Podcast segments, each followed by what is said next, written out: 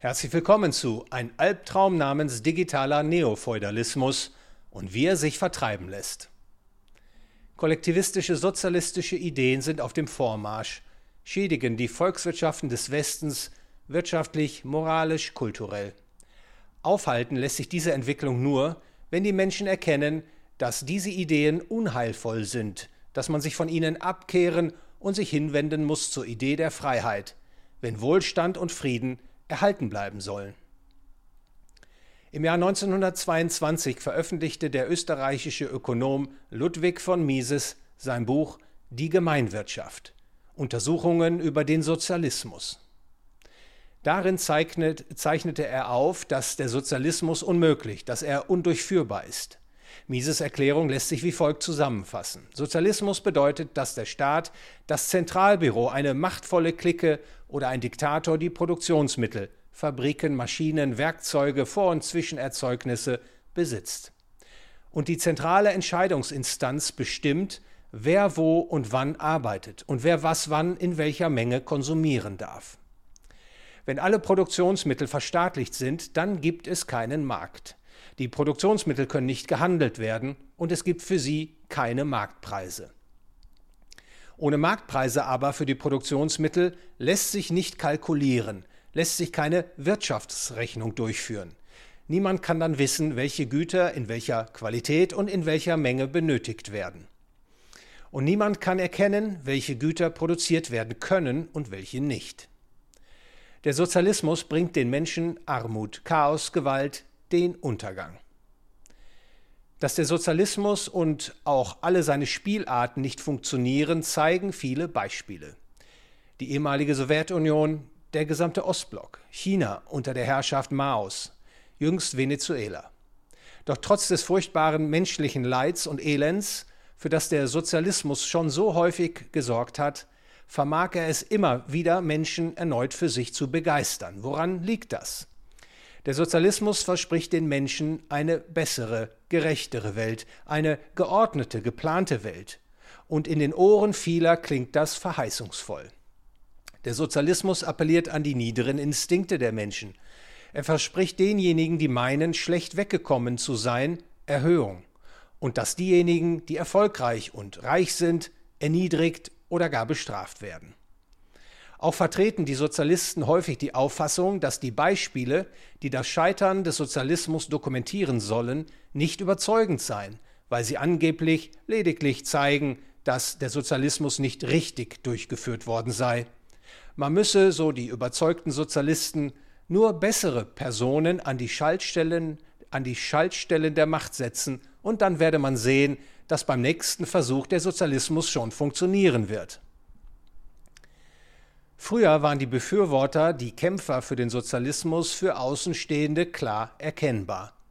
Sie operierten sozusagen mit offenem Visier. Lauthals gaben sie ihre Ziele zu Protokoll, die Verstaatlichung der Produktionsmittel, die Enteignung der Eigentümer, den gesellschaftlichen Umsturz.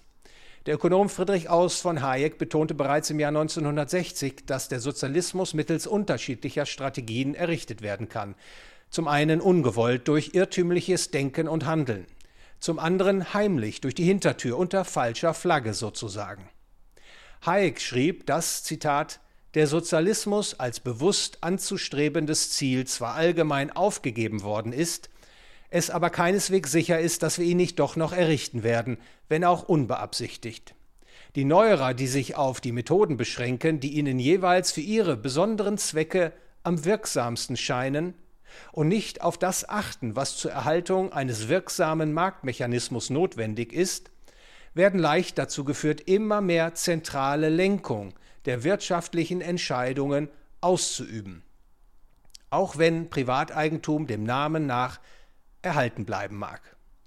Bis wir gerade das System der zentralen Planung bekommen, dessen Errichtung heute wenige bewusst wünschen. Außerdem finden viele der alten Sozialisten, dass wir schon so weit auf den Zuteilungsstaat zugetrieben sind, dass es jetzt viel leichter scheint, in dieser Richtung weiterzugehen, als auf die etwa in Misskredit geratene Verstaatlichung der Produktionsmittel zu drängen. Sie scheinen erkannt zu haben, dass sie mit einer verstärkten staatlichen Beherrschung der nominell privat gebliebenen Industrie jene Umverteilung der Einkommen, die das eigentliche Ziel der sensationelleren Enteignungspolitik gewesen war, leichter erreichen können. Zitat Ende. Eine Strategie, den Sozialismus nach und nach auf und auf verschleierten Wegen zu errichten, ist der Interventionismus. Was heißt Interventionismus? Im Interventionismus greift der Staat fallweise nach Gutdünken in das Wirtschafts- und Gesellschaftsleben ein. Durch Geh- und Verbote, Regulierung, Besteuerung, Subventionen, durch Gestaltung von Institutionen. Doch die Ökonomik zeigt, dass der Interventionismus scheitern muss. Entweder erreicht der Interventionismus die Ziele, die er vorgibt, erreichen zu wollen, nicht. Und wenn er sie doch erreicht, dann nur, indem er dabei schädliche Nebeneffekte verursacht. Zu denken ist hier beispielsweise an eine Mietpreisbremse. Sie soll Wohnraum erschwinglicher machen. In die Praxis umgesetzt bewirkt sie jedoch eine Schrumpfung des verfügbaren Wohnraumangebots. Auch der Anreiz, neue Wohnungen zu erstellen, schwindet. Die Lage für diejenigen, die Wohnungen nachfragen, verschlechtert sich.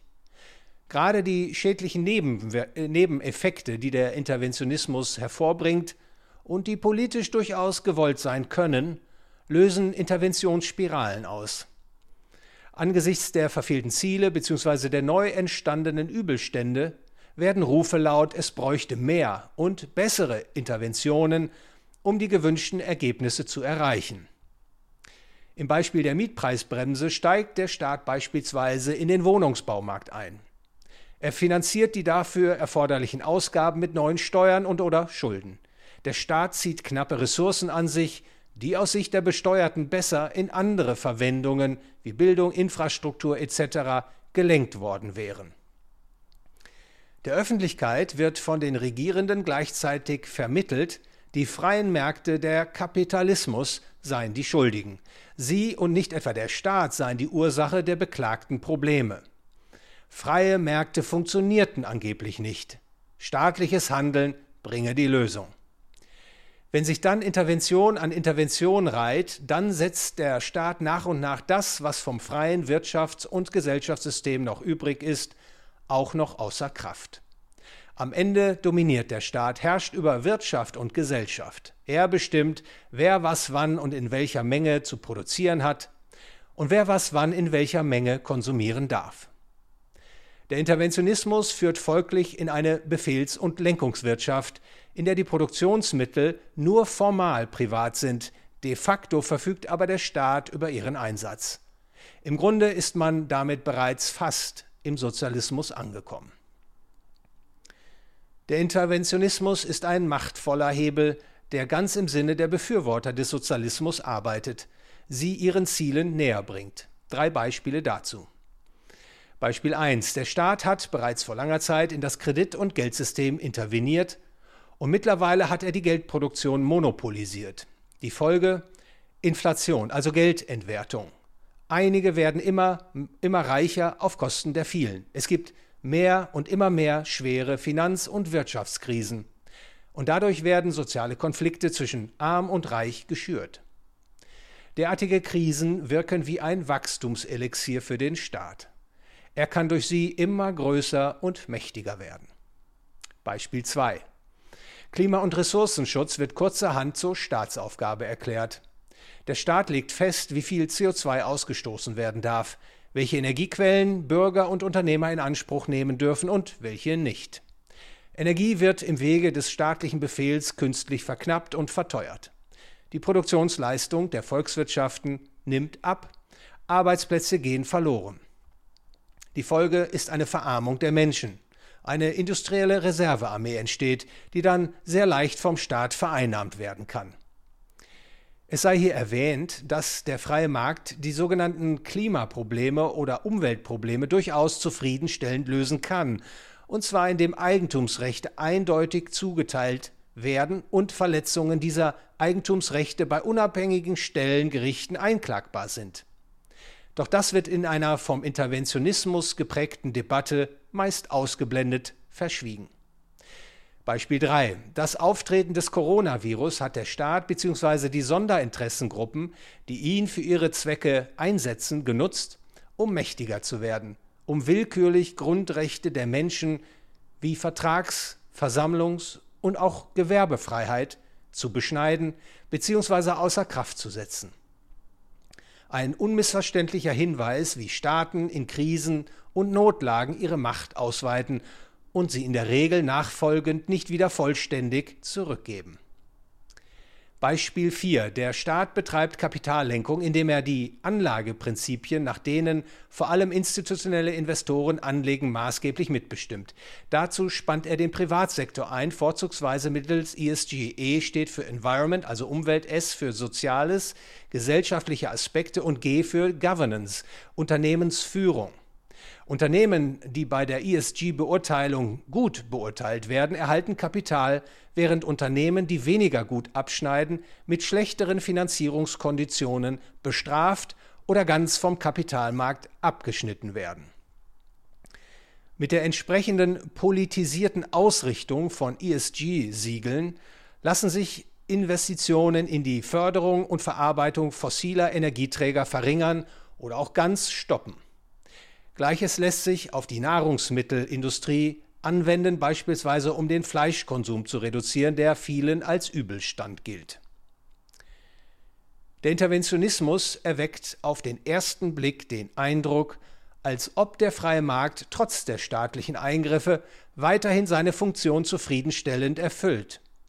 Doch das trügt greift der Staat in das Marktgeschehen ein, beispielsweise indem er durch Geh- und Verbote, durch Vorschriften die Kapitalinvestitionen in die Energie- und Nahrungsmittelproduktion bremst, können die Bedürfnisse der Menschen nicht mehr bestmöglich bedient werden. Die dringlich nachgefragten Güter werden aus Konsumentensicht nicht mehr in der erforderlichen Menge und Qualität erzeugt, werden teurer angeboten im Vergleich zur Situation, in der der Staat nicht interveniert hätte. Die Güterversorgung der Menschen verschlechtert sich. Sogar zu Elend, Hunger und Tod kann das führen. Das ist die bittere Wahrheit über die langfristigen Folgen des Interventionismus. Auch wenn sich die sozialistischen Ideen heutzutage meist nicht mehr offen zu erkennen geben, sie haben eine überaus große Verbreitung erfahren, prägen das Denken und Handeln vieler Menschen. Sozialistische Ideen verbergen sich auch hinter der Great Reset Agenda, der zufolge man künftig von zentraler Stelle Wirtschaft und Gesellschaft planvoll umbauen, neu ausrichten und steuern müsse. Die Kernidee des Great Reset ist, dass die Menschen auf dem Planeten ihre Geschicke nicht selbstbestimmt in einem System der freien Märkte gestalten dürfen, sondern dass sie von zentraler Stelle gelenkt und gesteuert werden sollen etwa von einem Gremium der Regierungschefs oder einem Weltrat aus Spitzenpolitikern, Konzernlenkern und den richtigen Wissenschaftlern. Der Great Reset bedeutet eine Art Neosozialismus, läuft auf eine Art Neofeudalismus hinaus. Der Neosozialismus ist grundlegend anders als der alte Sozialismus. Der alte Sozialismus hatte zumindest offiziell noch zum Ziel, das wirtschaftliche Wohl der breiten Bevölkerung zu verbessern sie mit mehr und besseren Gütern, Nahrungsmitteln, Kleidung, Wohnraum etc. zu versorgen, auch wenn das nicht funktioniert hat. Der Neosozialismus will hingegen den materiellen, den materiellen Wohlstand der Menschen an das politisch definierte als akzeptabel angesehene Maß anpassen. Die Massen sollen fortan weniger Ressourcen beanspruchen. Sie sollen weniger konsumieren, weniger reisen, und auch die Erdbevölkerung bzw. ihre zukünftige Größe könnte Gegenstand der politischen Bewirtschaftung werden.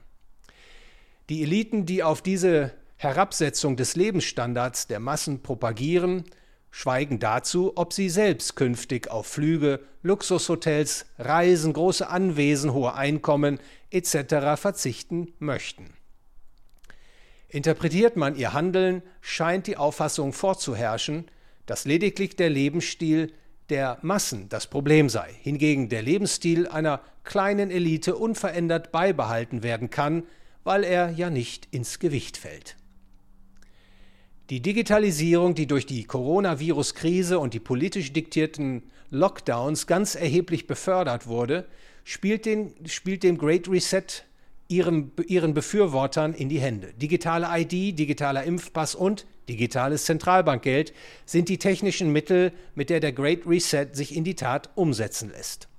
Vor allem das digitale Zentralbankgeld hat das Potenzial, die Great Reset Agenda entscheidend voranzutreiben. Digitales Zentralbankgeld wird nicht nur helfen, das Bargeld aus dem Verkehr zu ziehen und die finanzielle Privatsphäre der Menschen de facto zu beenden.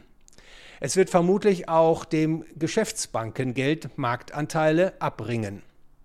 Das Vordringen des digitalen Zentralbankgeldes eröffnet dem Staat ungeahnte Kontroll- und Steuerungsmöglichkeiten. Schließlich ist digitales Zentralbankgeld programmierbar. Es lässt sich mit einem Social Credit Score aller China verbinden. Der Staat kann bestimmen, wer was wann kaufen kann, darf und damit das Verhalten der Menschen maßgeblich beeinflussen. Es ist dann ein einfaches für den Staat, systemkonformes Verhalten zu belohnen und Andersdenkende zu bestrafen. Letztlich ist totale Kontrolle von jedem und allem möglich. Lockdowns, Regierung, Regulierung von Reisen, Fleischkonsum, Energieverbrauch etc. ließen sich leicht durchsetzen. Ein Bürger, der sich mit digitalem Zentralbankgeld die Woche schon ein Schnitzel gekauft hat, kann es nun kein weiteres Mal tun in der Woche. Und im Lockdown könnten die Konten für alle Transaktionen gesperrt werden, ausgenommen für Käufe im Supermarkt oder in der Apotheke. So etwas wie ein digitales Gefängnis entsteht. Die Ideen, die den Neosozialismus prägen, arbeiten in die Tat umgesetzt in die Richtung eines Albtraums namens digitaler Neofeudalismus. Die modernen Demokratien sind gegenüber einer solchen Entwicklung anfällig. Dem Soziologen Robert Michels zufolge hat die Demokratie nämlich die Tendenz, sich zu oligarchisieren. In den Parteien bilden sich Parteieliten heraus, die das Parteiprogramm vom Wählerwillen loslösen können.